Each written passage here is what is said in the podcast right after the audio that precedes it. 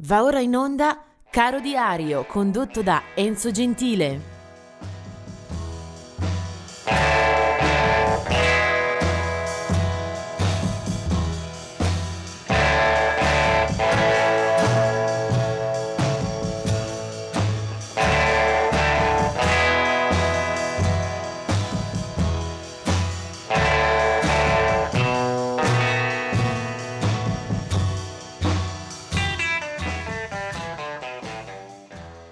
Benvenuti al 13 di agosto, una data strana questa perché sono tanti i nomi che andrò a segnalare, una decina, però nessuno di questi spicca, nessuno di questi svetta sugli altri, per cui ho dovuto un po' ragionare per eh, determinare la figura su cui eh, lanciare un uh, getto di luce e poi soffermarmi per farvi ascoltare qualcosa, però eh, vediamo come eh, partire. Tra i nati 1921 Jimmy McCracklin eh, che era un uh, buon pianista e cantante e autore eh, americano, eh, era nato appunto nel 1921, eh, ha fatto una buona carriera nel campo della musica di colore e si è spento all'età di 91 anni, eh, dopo eh, molte produzioni e una discografia eh, molto molto ampia. Del 1948 è Tony Santini invece degli Shanana. Eh, gli Shanana eh, è un gruppo, lui nato nel 1948, eh, che ha conosciuto soprattutto un momento di grande fama eh, all'epoca del festival di Woodstock eh, di Shanana eh, correvano in largo e in lungo sul palco in una sequenza del film eh, molto divertente, si chiamava Head Hop, il loro brano, eh, diciamo un rilievo anche di caratterizzazione divertita, un po' cialtronesca, possiamo dire.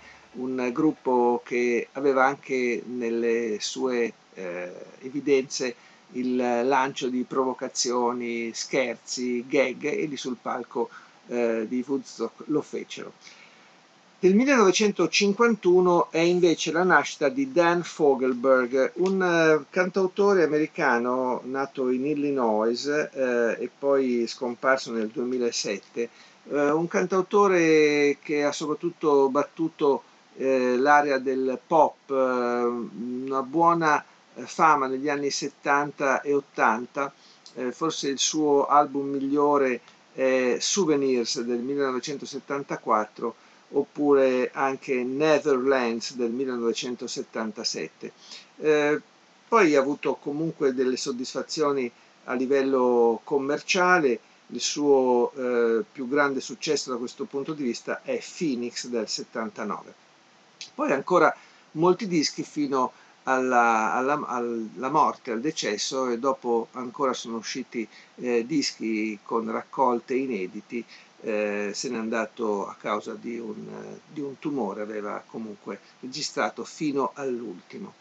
Eh, del 1958 è Fergal Sharkey, artista che negli anni 80, primi 90 ha avuto una uh, buona esposizione soprattutto sul mercato britannico e del 1984 è James Morrison, cantautore eh, britannico eh, che ha venduto milioni di dischi, molto abile nel mescolare il pop eh, con alcune eh, striature black, un eh, cantautore eh, sicuramente molto abile e molto accorto.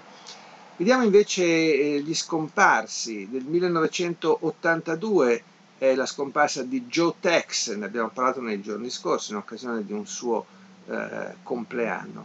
Del, mille, del, 2003 invece è la scomparsa di Ed Townshend, un uh, artista, un uh, cantante ma anche autore che uh, tra l'altro è colui che ha firmato la Let's Get It On di Marvin Gaye, quindi un motivo di vanto professionale non da poco.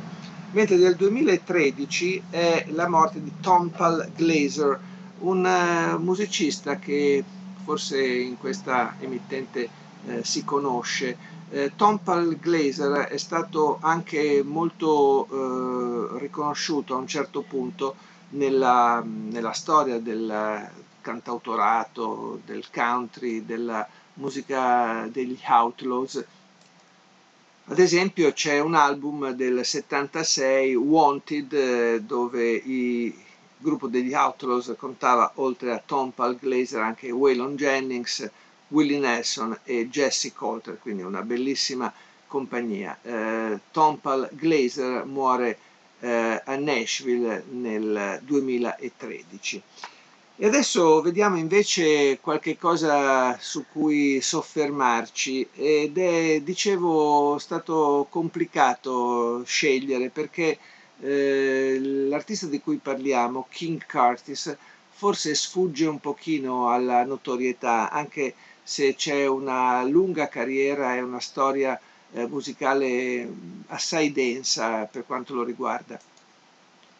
King Curtis, che era nato in Texas a Fort Worth nel febbraio del 1934, è un sassofonista che ha registrato soprattutto come session man e la sua fama eh, riguarda proprio eh, la carriera anche al servizio di altri musicisti. È lunghissima la lista di quanti eh, hanno chiesto le sue, le sue qualità eh, da Rita Franklin a John Lennon, molto del soul del rhythm and blues si è valso della uh, musica e del sax di uh, King Curtis. Uh, tra l'altro vince anche un Grammy Award nel 1970 come miglior interpretazione strumentale rhythm and blues del brano che fra poco andremo ad ascoltare.